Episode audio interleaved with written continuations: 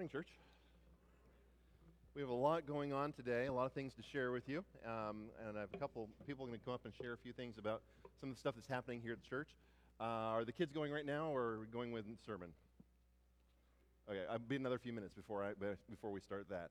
Um, in Titus chapter two, verse two, after speaking about older men and how older men are to be acting in the church, uh, Paul addresses Titus in one of the pastoral epistles uh, about the women in the church, and he says, "Older women likewise are to be reverent in behavior, not slanderers or slaves to much wine. They are to teach what is good, and so train the young women to love their husbands and children." And he, and he goes on about what the, they are to teach those the younger women in the church. Uh, a friend of mine was expositing this morning that um, that uh, what's going on there is we have mature, more experienced women.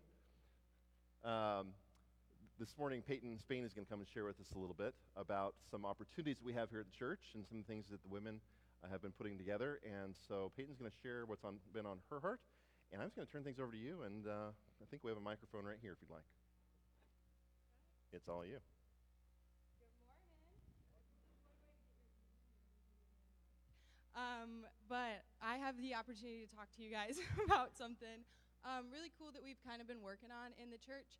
Um, Angie and I got together and talked um, about this opportunity, and it's mentorship. Um, as many of you know, I worked at a Bible camp for the past couple of summers, and they do a really good job of equipping us while we're there at camp during the summer, but they also do a really good job of equipping us when we go home. And they encourage us to find our Silases, our Barnabases, and our Timothys when we go home. And what that looks like is Silas is someone that you walk alongside, you do life with, maybe you are that same age, that same maturity in faith, and they can hold you accountable. And I have a lot of really awesome Silases in my life. Um, but Barnabases are somebody who's older, somebody who's wiser, somebody that can pour um, godly wisdom into you, scripture into your life. Um, and they equipped us with those while we were at camp. They um, encouraged us to find mentors while we were at camp, and that was super encouraging. Um, but when I came home, there wasn't a ton of opportunity for that, and I I think that we have a really good opportunity in the church. We're blessed with a lot of different generations in this church right now. Um, but sometimes we just don't under, we don't know how to connect. Where do we go about, ooh, it feels awkward, I don't want to ask this person, I don't know if they're willing for something like that. Um, and so Angie and I, um, Angie just put together a list of women who are not only willing, but they're eager to be mentors to the younger women in the church. And so I'm just kind of taking time to speak to the younger women um, like me to take advantage of that. You're only going to get out of it what you put into it, so take advantage of that. There'll be, oh no, not another sign up upstairs, but um, there's a list. There'll be, I, I don't know if there is today or if they'll, okay. There will be a list of names up there, and there's just names and phone numbers.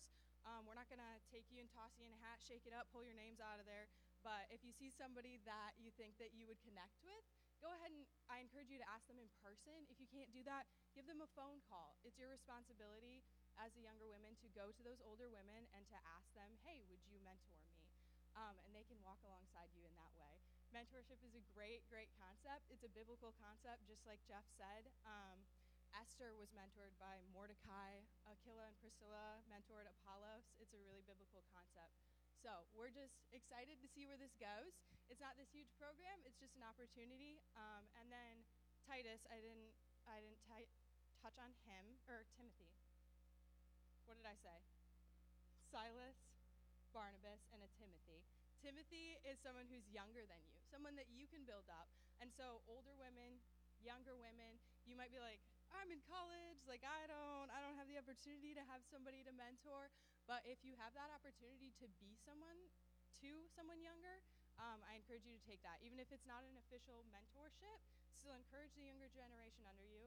Um, and this just doesn't doesn't just go for women, but if the guys see a need, I encourage you to do something about it. But that is above my pay grade, so this is all I'm talking about.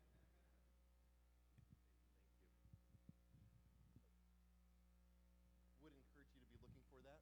And uh, whether you're doing the sign up and going through that, or you just have somebody in your life that, that is already that Silas to you, that Barnabas, that Timothy, uh, some great opportunities. All of us should be participating, and not just the women, but uh, this is something that we'll have a sign up for the ladies, and so Peyton, I really appreciate you sharing your vision for that and um, and, and addressing that that need. Uh, so thank you for following through on what the Lord's laid on your heart.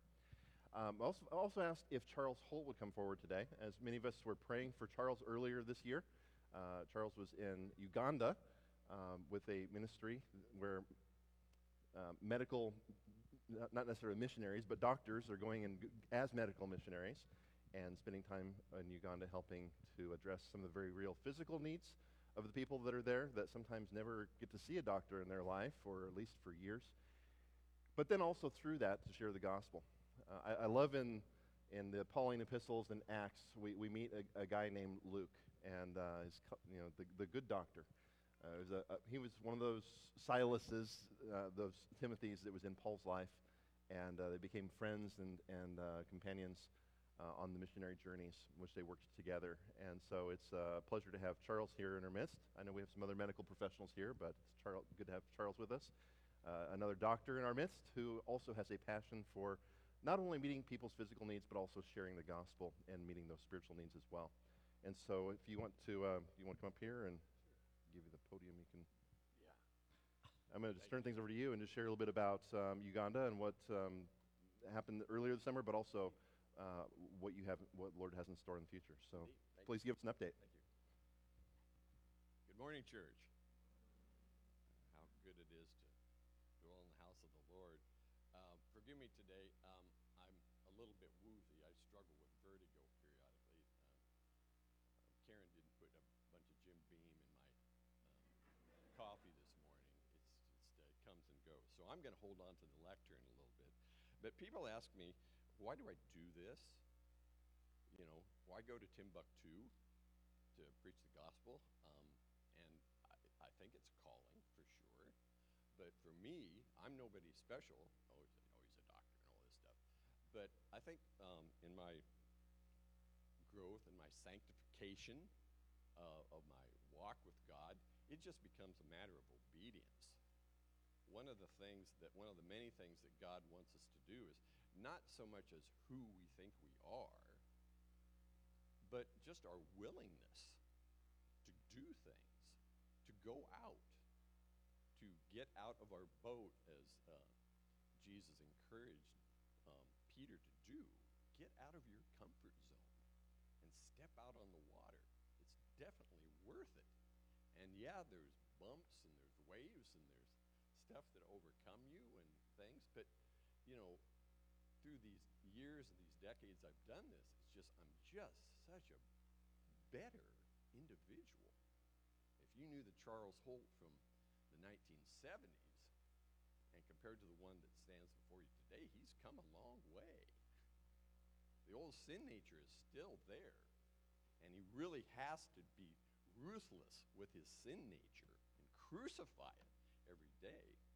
And so I just thought, you know, the, the Word of God is is my guide. You know, the world is passing away, and I just thought I'd share with you one of the major passages that God really used me to get into this ministry, and it's Isaiah fifty-eight.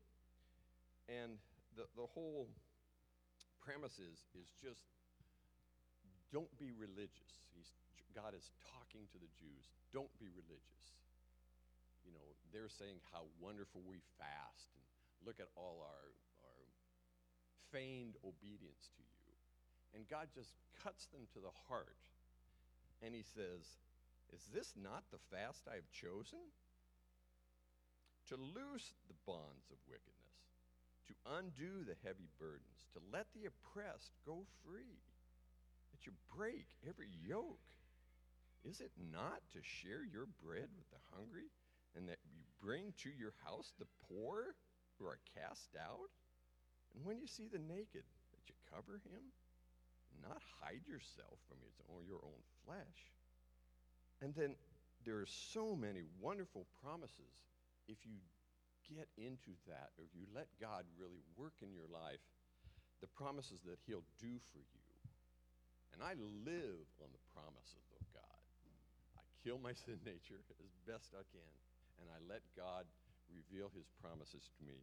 So if you just read that whole second part of Isaiah fifty-eight, all these wonderful things have happened to me during the years I've been a minister.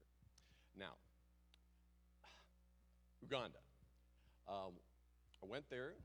Um, we hadn't been there for three years because of COVID. They wouldn't let us come in. And we did our medical mission. Uh, it was great.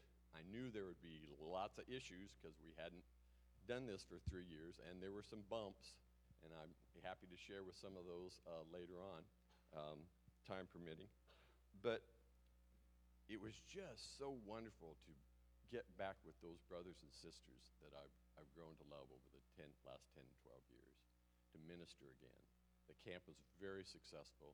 We saw anywhere from twelve to fifteen hundred people, and we ministered to so many people there. And, and I hope some of you got to see the, the video that we did, and, and, uh, um, and we can put that online.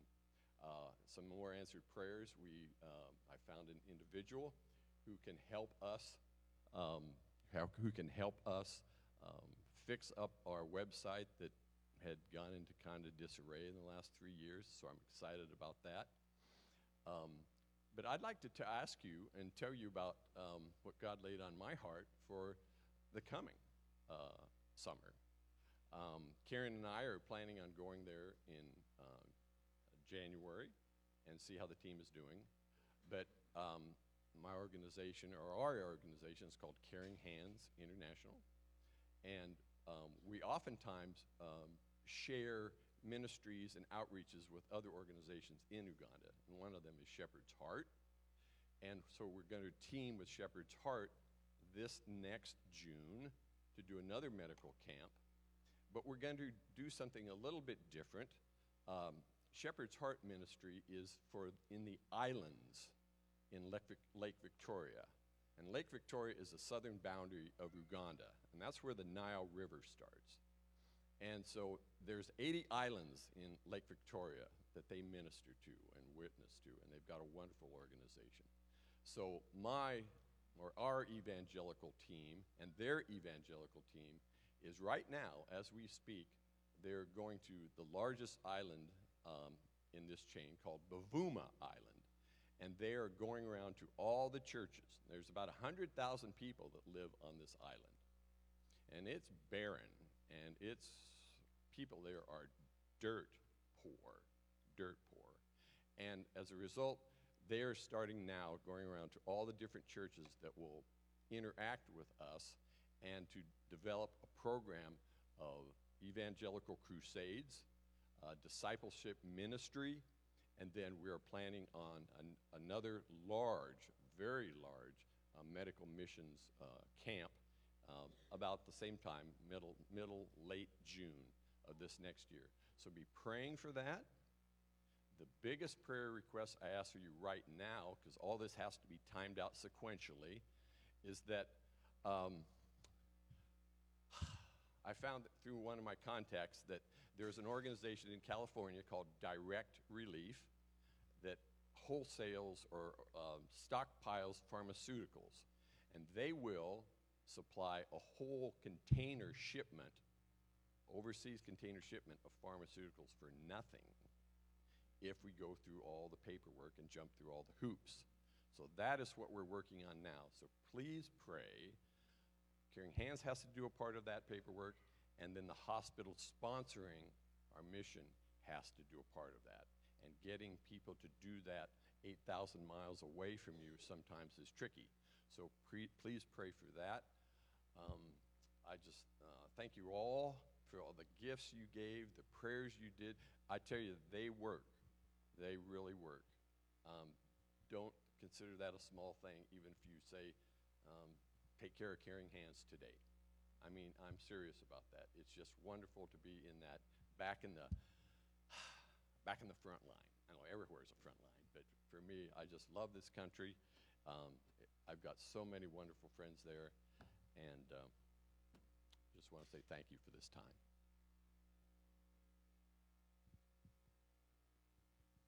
Thank you for sharing.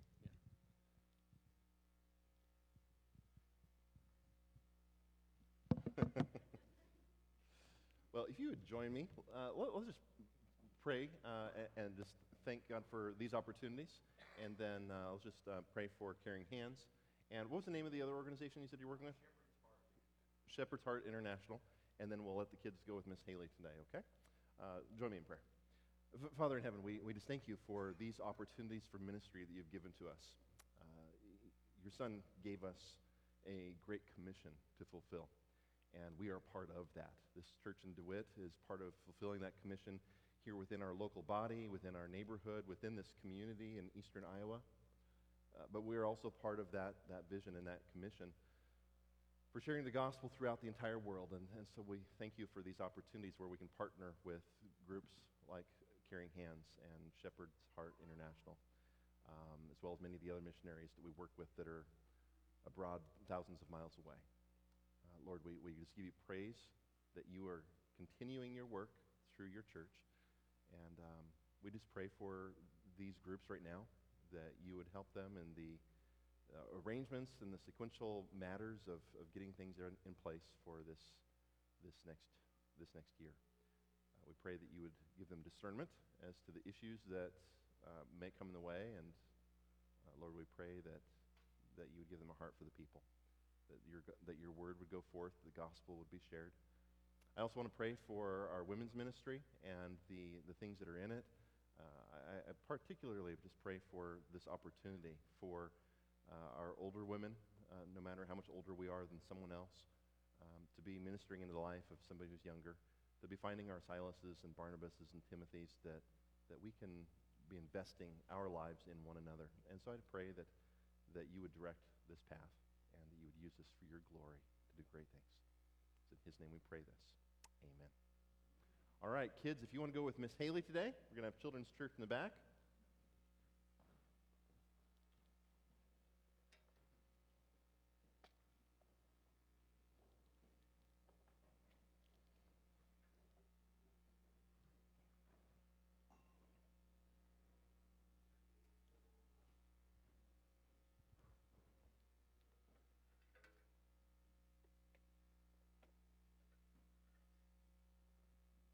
Probably going to shake things up and uh, for our, our music team later on. Well, if you would imagine with me for a moment a hypothetical setting in which an archaeologist uncovers a carefully preserved box. And in that box is found a carefully preserved scroll on which were pinned a message from the Apostle Thomas. And, and there he wrote down instructions to a small church that was struggling. He conveyed a message of hope and grace, a message about living holy lives on a hostile planet. It was a message admonishing them how to live with those who sought their harm and how to live serving one another. Imagine with me, in this hypothetical setting, that this, this new epistle from Thomas, turns out we, we study it, we read it, and we go, this, this is inspired by the Holy Spirit. How do you suppose Christians would react to the news that a genuine letter, hypothetically, from one of the apostles had been found, translated, and is ready for you to read? Would that be exciting? Something encouraging?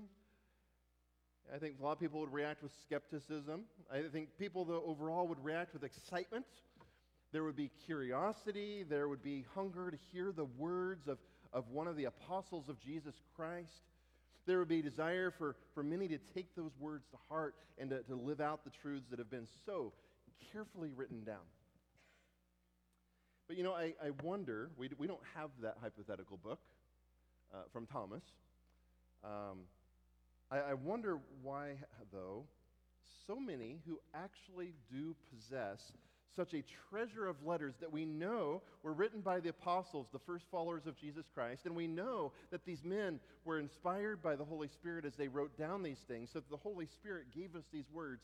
We have words put on paper that are directly from God as he moved these men along and they penned the words that are contained in the Bible. I wonder why we so often, who possess these treasures, choose to ignore the very writings that were inspired by the Spirit of God and given to mankind so that we might know his good and perfect will, and that we might be able to enjoy life that's filled with hope, the hope that our Lord offers. Why are there so many who have never even taken the time to read this gift that has so carefully been preserved for our benefit? All too often we take these words that, that have been carefully written and carefully preserved and carefully handed down to us, and, and we let it sit on a shelf and we never crack it open on a given week, a given month, a given year. This is God's Word. It's a treasure that He's given to each one of us. And, and we should take these epistles and these writings, and it should, should bring life to our souls. It thrills me that we have the opportunity to read and to study one of these letters over the next several weeks. A letter that we know was written by one of the first followers of Jesus Christ and was inspired by the Holy Spirit as he moved Peter along. It's not a letter to, from Thomas, but from the Apostle Peter, the, the same Peter who denied Jesus three times, who oftentimes struggled with putting his foot in his mouth. It was the same Peter that confessed that Jesus was the Christ, the Son of God. It was the same Peter that was rebuked right afterwards by Jesus because, again, he put his foot in his mouth. Um, Peter's a lot like us, isn't he? He sometimes says things impulsively. He throws it out there, and and he just it, the thought comes to his head, and so he just you know belts it out, and, and oftentimes gets himself in trouble. A, a lot like I, I know I do, at least. Uh, Peter's a really practical guy. He's a guy that we can relate to. And so it's a beautiful thing that we have one of his letters that has been penned and written down for us, inspired by the Holy Spirit, that we can read and we can study. And I look forward to doing that with you over this next few weeks. And so if you will lend your ear to the Spirit uh, of God's Word, I, I believe that you will be blessed. And, and you will be blessed if you keep what is written in it. Uh, God promised us in another book of the Bible that he who hears this word and who does and keeps what is in it will be blessed. And so I believe that's true as well for the first epistle of Peter. So I'm going to keep my remarks and my exposition brief this morning so that we, as we embark on this study, we can enjoy God's blessing by just hearing the entirety of the letter read to us. I'm going to point you to First Peter chapters, chapter one. We're going to look at verses one to two if you want to turn there with me, where we find the, the salutation of this letter. And again, I'm just going to explain the opening briefly so that we might have a little bit of awareness of the, the circumstances in which this, this letter was written. Uh, like most letters that were written in the first century, uh, Peter begins by introducing himself. Uh, we sign our letters at the end of the letter, which really doesn't make sense, because if you get a letter, you, you have no idea who it's from if, if they didn't sign the envelope, right? And so you get this letter, and you read through it, and you're trying to piece through all the, the you know, who's this from, and, and you have no idea, and then surprise is there at the end when finally you figure out, oh, that's who's writing to me. Um, I don't know why we do it that way. Uh, it seems makes much better sense to just put your name at the very beginning, and that's what they did in in, in Peter's days. Um, we sign our letters at the end, uh, but they do theirs at the beginning, and and. And he simply calls himself an apostle of Jesus Christ. Now, there's a lot of skeptics today who challenge this book and claim that it could not have been written by Simon Peter. They they say the Greek is too polished, his audience is too Gentile, and they try to tear down God's word from the very first two syllables. Uh, but that's what this letter claims. These are the carefully preserved words of one of Jesus' apostles, one of his first followers that knew him, one of his closest friends. And these preserved words have been handed down to you. I've looked at the arguments that people have made against the letter, and I'm confident that this letter is what it claims. Peter probably made use of a scribe who penned the letter for him, just like Paul oftentimes did. Um, later on in chapter five, he's going to mention Silas and Mark, who may have played a part in, in putting this epistle together, which could explain the style that it's written in. But, but today, you hold that letter in your hands within this collection of epistles and books and stories uh, about the people of God that was inspired by our Lord. And it was written for your encouragement. It was written for God's people almost two thousand years ago, and it's written for you today. Peter addressed his letters his letter to elect exiles. That's an interesting description, isn't it? Think about it. To the elect exiles. Here's a group of Christians who had been removed from their homes and their communities. They were sojourning in a foreign place. Uh, some scholars uh, believe, one of, one of my um, favorite Greek professors believes that, that the occasion of this letter, it may have been that Paul had just been executed. And so Peter is addressing many of the churches that Paul had ministered to. And and that uh, the occasion for this letter of First Peter was an encouragement to these churches who also were suffering during this time. Whatever the case, here's this group of Christians who have been removed from their homes and their communities, and they're sojourning in a foreign place. Some scholars believe that Peter's just speaking figuratively because for all Christians, th- this, this world is not our home. We know that our home is with our Savior, and, and we are temporarily residing on a hostile planet that quite honestly would prefer that you just leave them alone. And so it may be that he's simply referring to our status as sojourners in this world. H- however, Uh, other scholars note that in Rome, there often was this practice of displacing certain communities, where they would take a group of people and they would remove them from their communities, remove them from their homes, and they'd move them to a foreign land and settle them somewhere else so that they could displace both, both groups and bring people into submission. And that may have been happening with many of the Christians. It's quite possible that these Christians that, that Peter is writing to are, are people who were from Italy, but now were living in exile in the regions that he names here. And, and all five of the provinces that he mentions in verse one uh, were in what uh, what now belongs to the nation of Turkey. And so what we know as Asia Minor, the nation of Turkey, is where all these different people were living. And, and so this letter that he's sending out is what we call a circular letter. It, it's a letter that's going to go to one church after another, and it's going to rotate from, from, from church to church. They might make a copy while they have it in their possession, and then they're going to pass it on to the, the next churches so that each church throughout this entire area of Turkey would, would be able to get their hands on this epistle from Peter, and then it was passed down to us after that. However all this happened, and whatever their situation, as you read through First Peter, you're going to see a common thread throughout this letter that these Christians were experiencing some level of suffering and opposition because they follow Jesus Christ. And when you follow Jesus Christ, what happens after that? Changes the way you live. It changes the things that you do, and, and things that are acceptable in culture, and that everybody said, well, that, that's not a problem to, to, to offer incense and worship of Caesar. And a Christian says, I can't do that. And, and that creates problems in the workplace, and it creates problems in relationships. And, and people say, well, why can't you just be like the rest of us? And, and so these people were facing oppositions because they were followers of Jesus Christ, just like some of you oftentimes face opposition and persecution. And so that's why Peter writes this letter. Do you ever feel that way? Do you ever feel like you are out of place in this world? Anyone? Yeah, me too. Does opposition discourage you? Are you ever confused by the way society acts? Do you ever read the news and go, what in the world is happening? Do you ever feel defiled by the choices that some of your local and your national leaders make, and, and, you, and you hear these decisions and you think, what, what?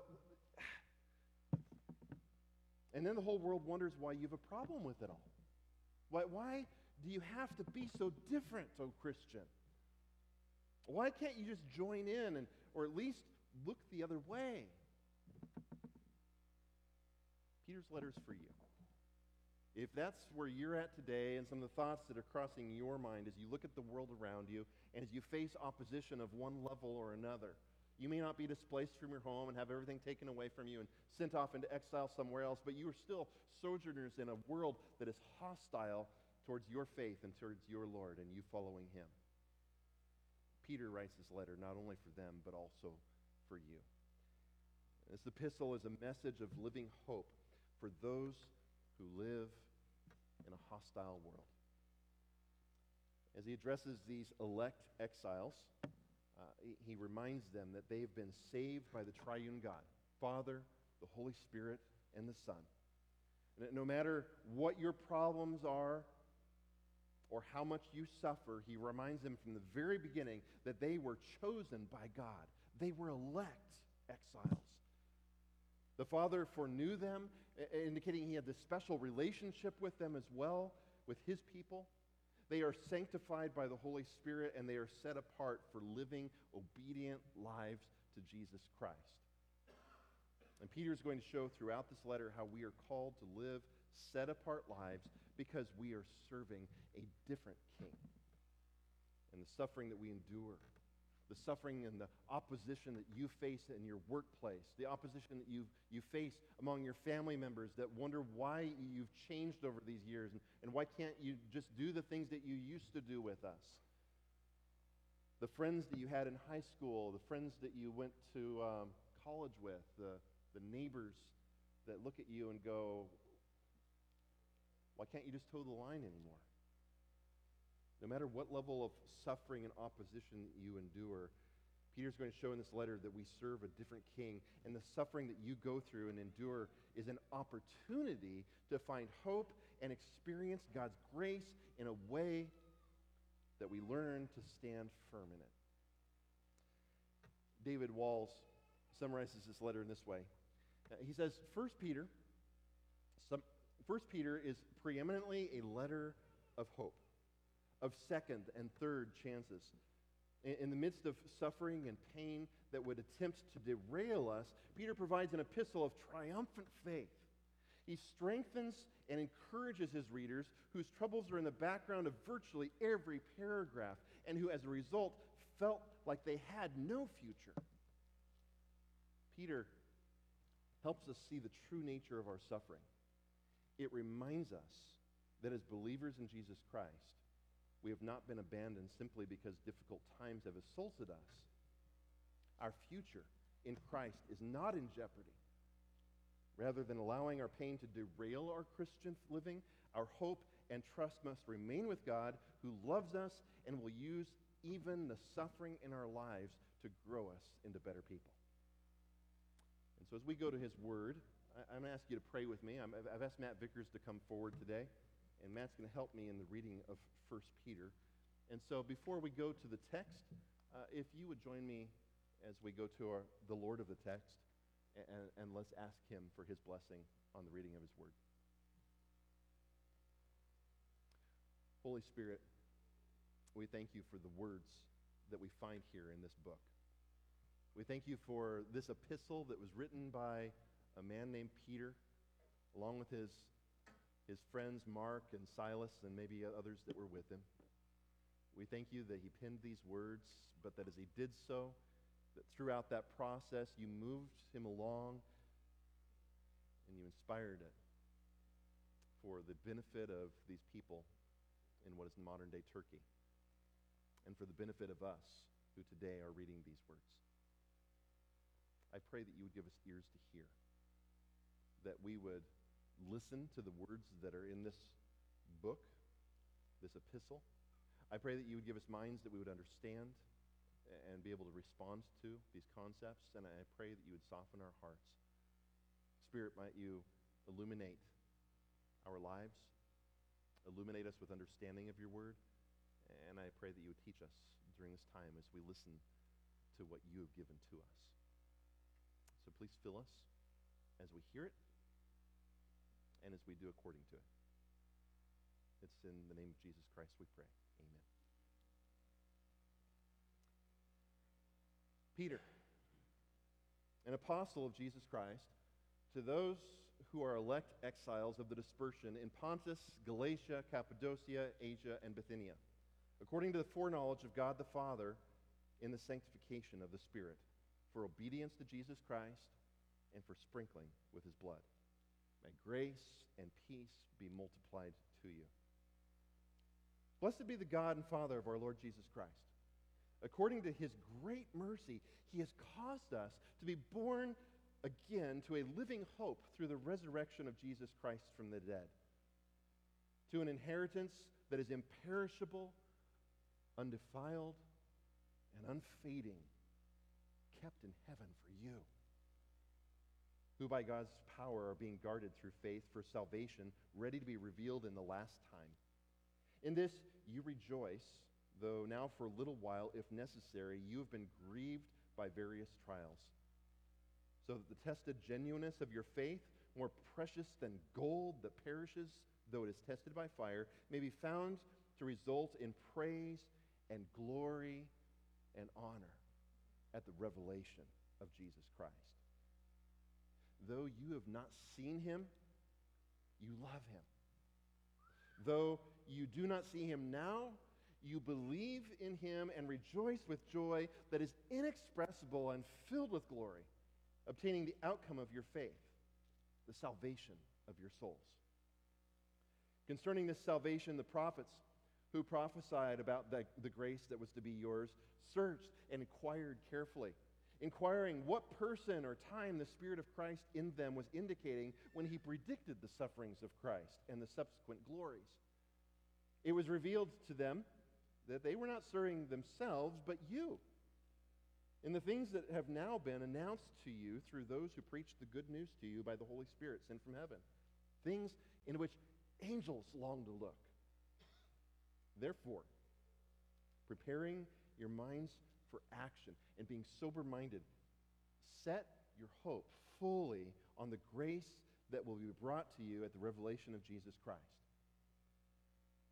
As obedient children, do not be conformed to the passions of your former ignorance, but as he who called you is holy, you also be holy in all your conduct, since it is written,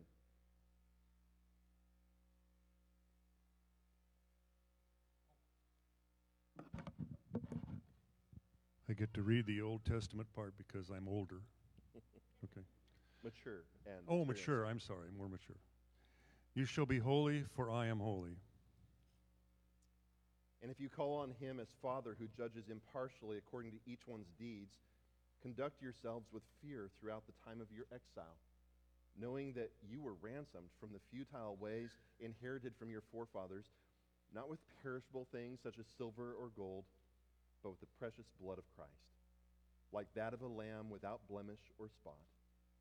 He was foreknown before the foundation of the world, but was made manifest in the last times for the sake of you, who through him are believers in God, who raised him from the dead and gave him glory, so that your faith and hope are in God.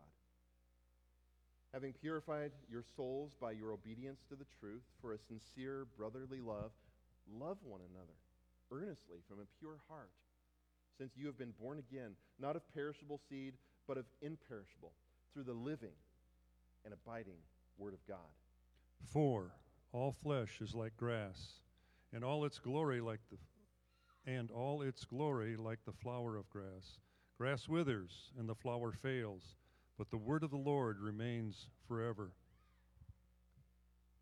And this word is the good news that was preached to you. So, put away all malice and all deceit and hypocrisy and envy and all slander. Like newborn infants, long for the pure spiritual milk, that by it you may grow up into salvation, if indeed you have tasted the Lord is good.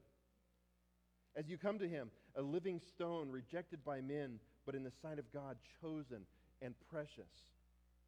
You yourselves, like living stones, are being built up as a spiritual house to be a holy priesthood, to offer spiritual sacrifices acceptable to God through Jesus Christ. For it stands in Scripture, behold, I am laying in Zion a stone, a cornerstone, chosen and precious, and whoever believes in him will not be put to shame. The stone that the builders rejected has become the cornerstone, a stone of stumbling and a rock of offense. So the honor is for you who believe, but for those who do not believe. They stumble because they disobey the word as they were destined to do. But you are a chosen race, a royal priesthood, a holy nation, a people for his own possession, that you may proclaim the excellencies of him who called you out of darkness into his marvelous light. Once you were not a people, but now you are God's people. Once you had not received mercy, but now you have received mercy. Beloved, I urge you as sojourners and as exiles to abstain from the passions of the flesh, which wage war against your soul. Keep your conduct among the Gentiles honorable, so that when they speak against you as evildoers, they may see your good deeds and glorify God on the day of visitation. Be subject, for the Lord's sake, to every human institution, whether it be to the emperor as supreme, or to governors as sent by him to punish those who do evil and to praise those who do good. For this is the will of God, that by doing good you should put to silence the ignorance of foolish people. Live as people who are free, not using your freedom as a cover-up for evil, but living as servants of God. Honor everyone. Love the brotherhood. Fear God. Honor the emperor. Servants, be subject to your masters with all respect, not only to the good and gentle, but also to the unjust. For this is a gracious thing. When mindful of God, one endures sorrows while suffering, suffering unjustly. For, for what credit is it when you are when you sin and are beaten for it, you endure? But if when you do good and suffer for for it you endure, that is a gracious thing in the sight of God. For to this you have been called, because Christ also suffered for you, leaving you an example so that you might follow in his steps. He committed no sin, neither was deceit found in his mouth. When he was reviled, he did not revile in return. When he suffered, he did not threaten, but continued entrusting himself to him who judges justly. He himself bore our sins in his body on the tree, that we might die to sin and live to righteousness. But his, by his wounds you have been healed. For you were straying like sheep, but have now returned to the shepherd and overseer of your souls. Likewise, wives, be subject to your own husbands, so that even if some do not obey the word, they may be won without a word by the conduct of their wives, when they see your respectful and pure conduct. Do not let your adorning be external, the, the braiding of hair and of the putting of, on of gold jewelry or the clothing you wear, but let your adorning be the hidden person of the heart, with the imperishable beauty of a gentle and quiet spirit, which in God's sight is very precious. For this is how the holy women who hoped in God used to adorn themselves, by submitting to their own husbands, as Sarah obeyed Abraham, calling him Lord, and you are her children, if you do good and do not fear anything that is frightening. Likewise, husbands, live with your wives in an understanding way, showing honor to the women, to the woman as the weaker vessel, since they are heirs with you of the grace of life, so that your prayers may not be hindered. Finally, all of you, have unity of mind, sympathy, brotherly love, a tender heart, and a humble mind. Do not repay evil for evil or reviling for reviling, but on the contrary, bless. For to this you were called, that you may obtain a blessing. For whoever desires to love life and see good days, let him keep his tongue from evil and his lips from speaking deceit. Let him turn away from evil and do good. Let him seek peace and pursue it, for the eyes of the Lord are on the righteous, and his ears are open to their prayer. But the face of the Lord is against those who do evil. Now, who is there to harm you if you are zealous for what is good? But even if you should suffer for righteousness' sake, you will be blessed. Have no fear of them, nor be troubled, but in your hearts honor Christ the Lord as holy, always being prepared to make a defense to anyone who asks you for a reason for the hope that is in you. Yet do it with gentleness and respect, having a good conscience, so that when you are slandered, those who revile your good behavior in Christ may be put to shame. For it is better to suffer for doing good, if that should be God's will, than for doing evil. For Christ also suffered once for sins, the righteous for the unrighteous, that he might bring us to God, being put to death in the flesh, but made alive in the Spirit, in which he went and proclaimed to the spirits in prison, because they formerly did not obey, When God's patience waited in the days of Noah while the ark was being prepared, in which a few, that is eight persons, were brought safely through water. Baptism, which corresponds to this, now saves you, not as a removal of dirt from the body, but as an appeal to God for a good conscience through the resurrection of Jesus Christ, who has gone into heaven and is at the right hand of God, with angels, authorities, and powers having been subjected to him. Since therefore Christ suffered in the flesh, arm yourselves with the same way of thinking. For whoever has suffered in the flesh has ceased from sin, so as to live for the rest of the time in the flesh, no longer for human passions, but for the will of God. For the time that is past suffices for doing what the Gentiles want to do, living in sensuality, passions, drunkenness, orgies, drunk, drinking parties, and lawless idolatry. With respect to this, they are surprised when, when you do not join them in the same flood of debauchery, and they malign you. But they will give account to him who is ready to judge the living and the dead. For this is why the gospel was preached even to those who are dead, that though judged in the flesh the way people are, they might live in the spirit the way God does. The end of all things is at hand. Therefore, be self-controlled and sober-minded for the sake of your prayers. Above all, keep loving one another earnestly, since love covers a multitude of sins. Show hospitality to one another without grumbling. As each has received a gift, use it to serve one another as good stewards of God's varied grace. Whoever speaks, as one who speaks oracles of God. Whoever serves, as one who serves by the strength that God supplies, in order that in everything God may be glorified through Jesus Christ. To him belong glory and dominion forever and ever. Amen. Beloved, do not be surprised at the fiery trial when it comes upon you to test you, as though something strange was happening to you. But rejoice insofar as you share Christ's sufferings, that you may also rejoice and be glad when his glory is revealed. If you are insulted for the name of Christ, you are blessed, because the Spirit of glory and of God rests upon you.